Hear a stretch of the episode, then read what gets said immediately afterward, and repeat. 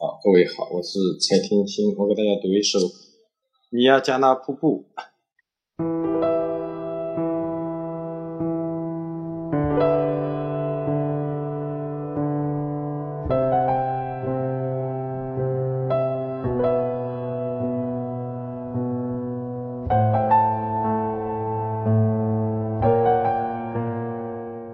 蓝色之上的白色。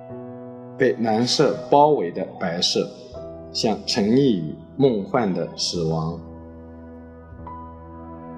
鸟的羽毛多于游人的发丝，鸟的嘴唇比情侣的嘴唇更早触及云母的羽帘。